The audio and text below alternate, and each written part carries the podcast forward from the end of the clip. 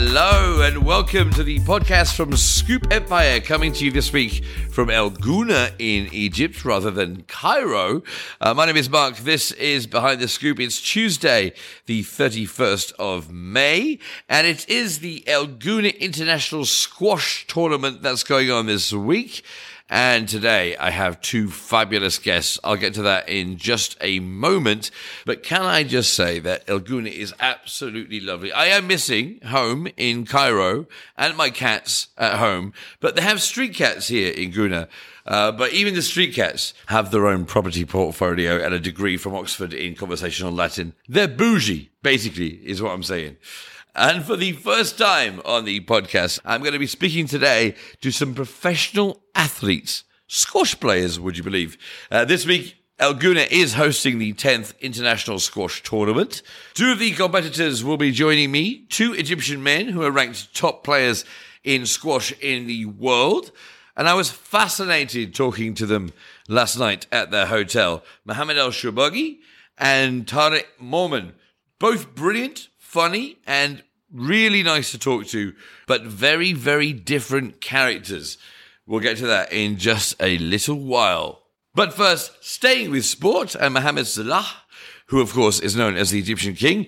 Uh, he plays for the Egyptian national team, or as it's better known, Liverpool, has won the award for Best Player in the English Premier League, voted by fans. And speaking of people having their say, a YouGov poll has revealed that the majority of people across the Middle East and North Africa don't care very much about the situation in Ukraine. 66% of respondents said they took no stance on the situation regarding Russia invading and making war on Ukraine. And finally, this heartwarming story. Manal Hosni, who's a burn survivor and featured in a Ramadan campaign, received a despicable campaign of bullying. She has now won the Al Mas Foundation's Foundation Excellence and Leadership Award. Well done to you, Manal. Well deserved.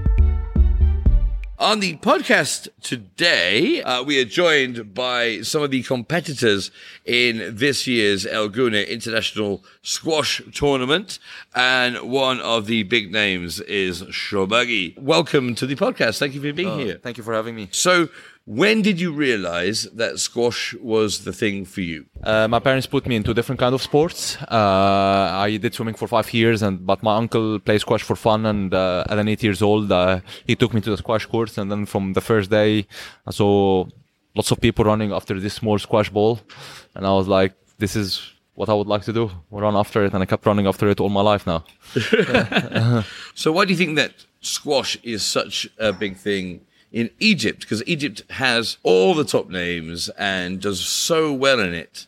Was there a point when Egypt became a squash country? I, I think because we always had one or two great players at the top of the ranking where they we all looked up to and we wanted to follow them and do be like them. You know, we had started with Abu Talib, then Gamal Awad, and then Barada, and then obviously I, I grew up as a, as a kid seeing Shabana as the world number one, so I wanted to be like him, and then Darwish, Rami, and then I came after and then my generation kind of uh, lots of good players, lots of group. We were together. They followed as well. So it's great. It's great to have a lot of us in the top ten. You know, and um, but uh, you know, I, I, do believe in every sport a country rules for a little bit, and then another country take over. You know, so let's just try enjoy it as much as possible. You know, because nothing lasts forever. And I remember Australia had seven players inside the top ten at some point, and now they don't have one player inside the top hundred. So uh, hey, yeah, so uh, Brazil in football is always Brazil, and then now they haven't won a World Cup for for a long time now. You know, yeah. other countries took over. You know, and so uh, it's just sports, just life, part of life. I think it's a great time for Egypt. It's very very important to remember this and enjoying it as as much as we can. Is it important the fact that you are flying the flag for your country to you? Uh, it's a very very individual sport. At the end of the day, you know, we we all compete against each other. Uh, when I go against uh, another player from Egypt. I don't think uh, uh, the way I'm thinking is not that it's great. Egypt is going to win the tournament. It's, it's, I'm thinking more. I want to win the tournament. You yeah, know, yeah, because yeah. it's such an individual sport. In team sports, is very very different the way you think about it. So, uh, but in, in, in, in, in individual sports, you really play for yourself. Each one of us has his own team. We all compete against each other, you know, and uh, we're all rivals. So it's which gives the sport very something very unique that we all compete against each other, and yeah, we try to do our best and. Some of us win, some of us lose. So yeah. How old were you when you started to take it really seriously? I was Uh, 10 years old. Really? 10 years old. I wanted to, uh, from when I was a kid, I wanted to be world number one. I wanted to be one of the best players that ever played the sport. And um, Wow.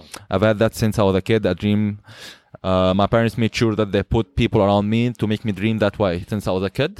I had Gamal Awad, who was uh, played one of the longest match in the history with Jahangir Khan, who coached me since I was 10 years old, who uh, was at the top of the game for a very long time. And I wanted, he, he kept talking to me about. Uh, about uh, playing at the top of the game, uh, being one of the best players in the world since I was a kid, made me dream like this. So I, I- knew what I wanted to do since I was a kid, and I followed that dream. And here I am, you know, chasing it and Right. achieving a lot of the stuff that I wanted to achieve, and I hope I can keep going. Does it take like a crazy amount of ambition, hard work? Because a lot of people will think, course.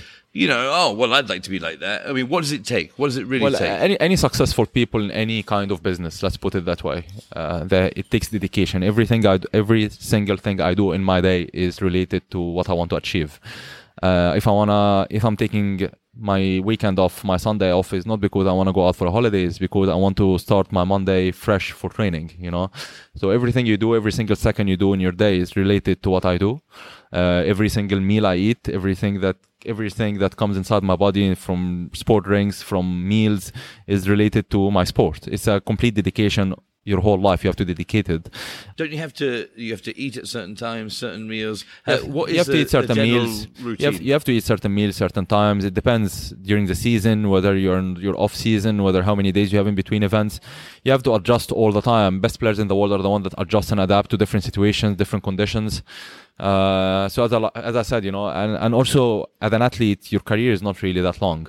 So if you if you waste a few years, you're not gonna get these years back. You know, we don't have the luxury to other jobs where you, you can retire at 65 you know Yeah. we retire very young so you got to take as much as you can as an athlete and just dedicate your life because life is uh, it, it passed by really quickly You can always start a podcast. That's what happens when you get whenever you whenever you finish your main career. when i retire i was gonna just spend time with my family do the stuff that i i, I miss doing in my life you know So, because so how long have you been at this level?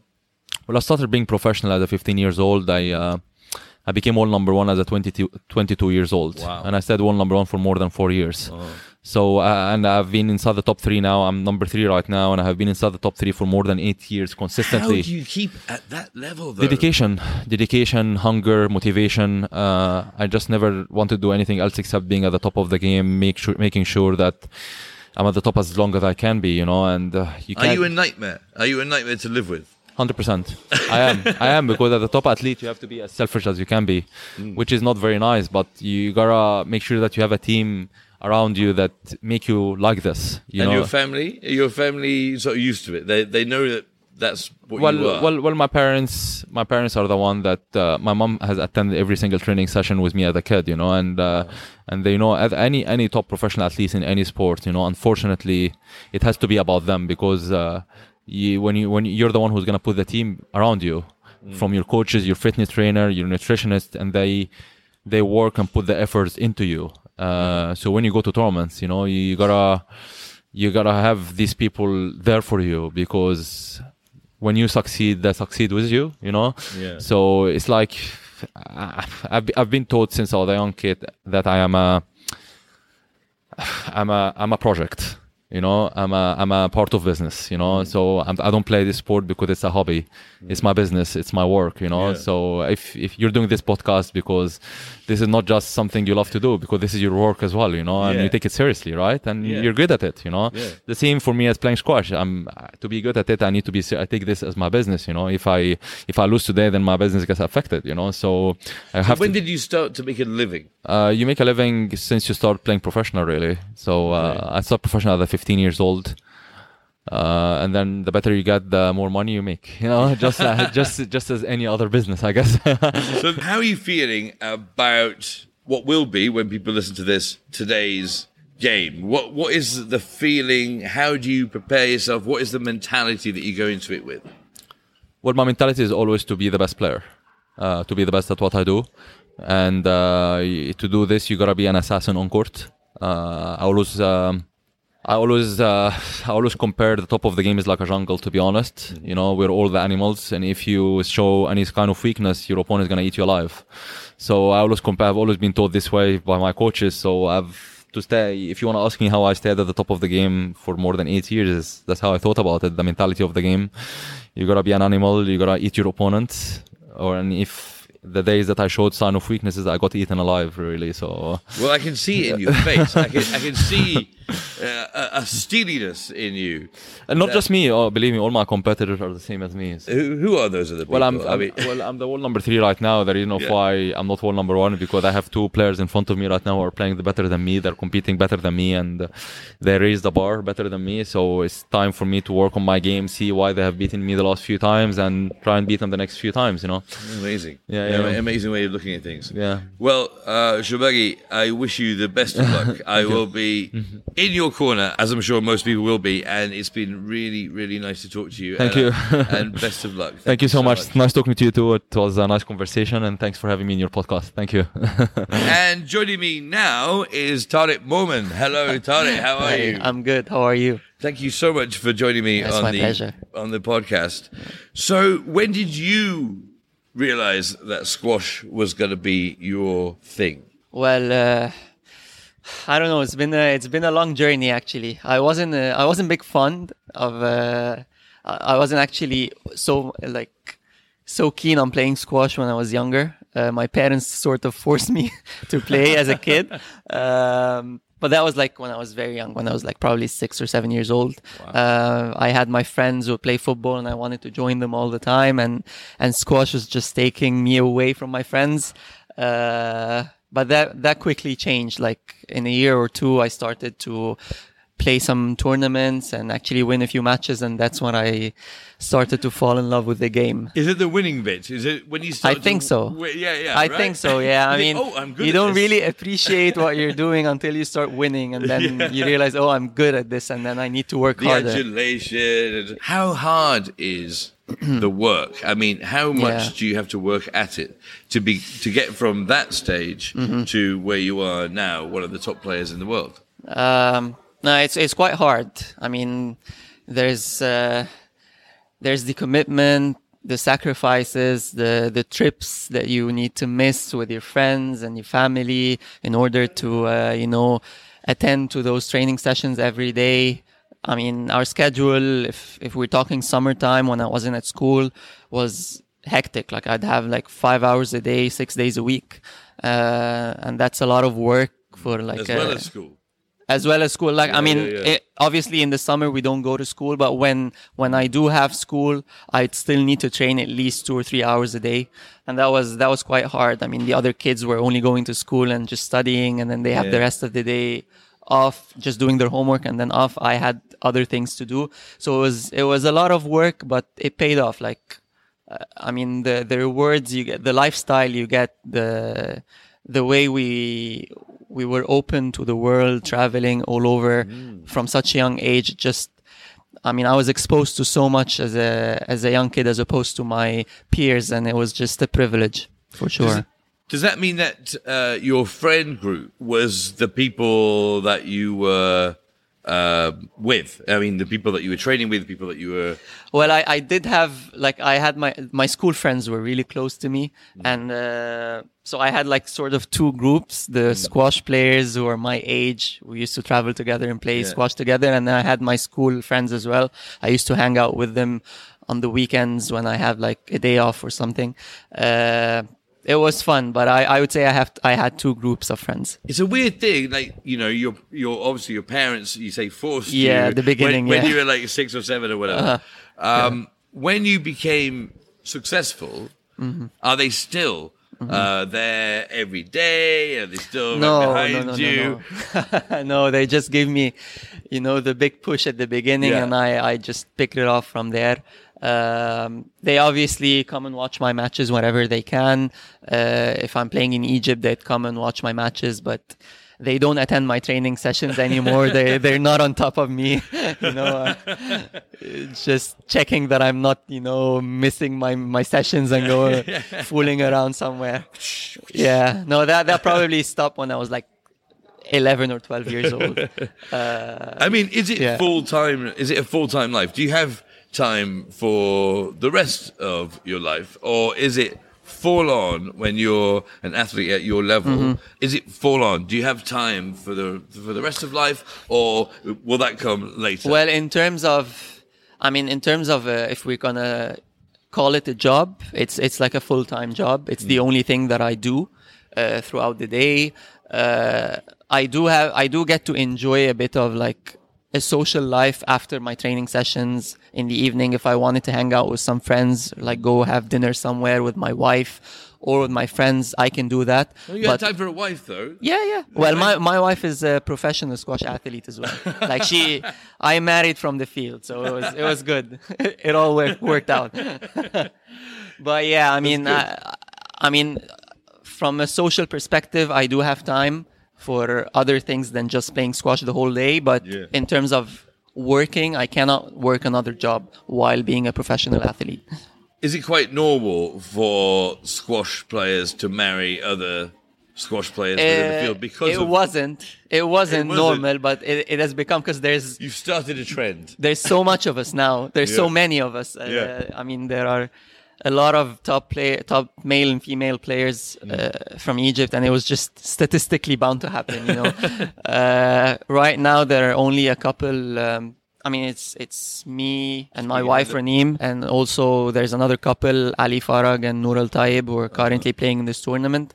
Uh, but yeah, I'm expecting more.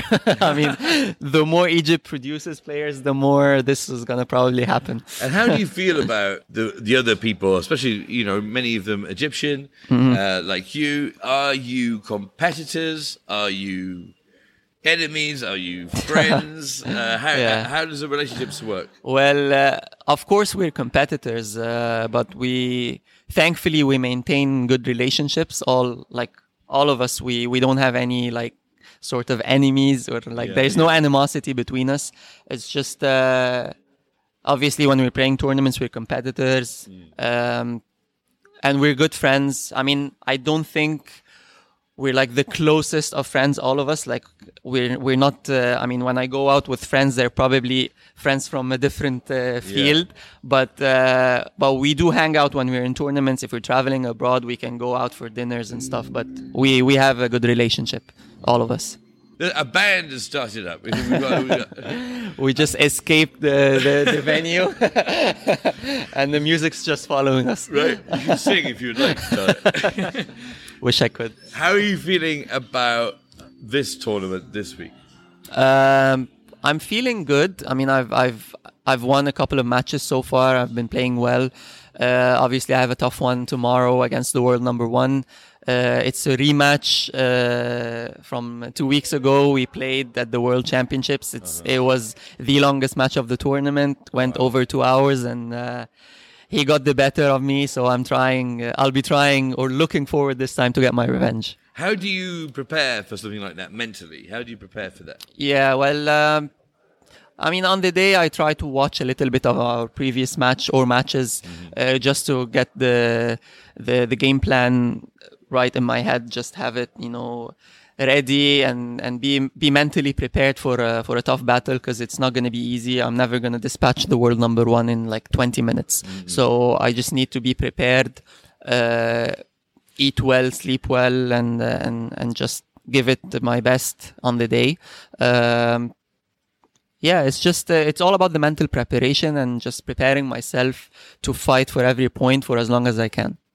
Well, good luck. Yeah, thank you. Right behind you, and it's been a lovely conversation, Tarek. Thank you so much. Likewise, thank and you so much. what is your nickname again? What, yeah, they call you? they call me the Viper here. the Viper. yeah, Uh, well, Viper. yeah. Good luck. thank you. And thank, thank you so so much. much for joining it. me. Thank you so much. Appreciate it. Thank you very much to the Viper, uh, Tarek and also to Mohamed El Shorbagy as well. Best of luck to both of them in the El Gouna International Squash Tournament happening this week right here in El Gouna. Thank you very much for joining me today. Do join me again tomorrow for more from El Gouna.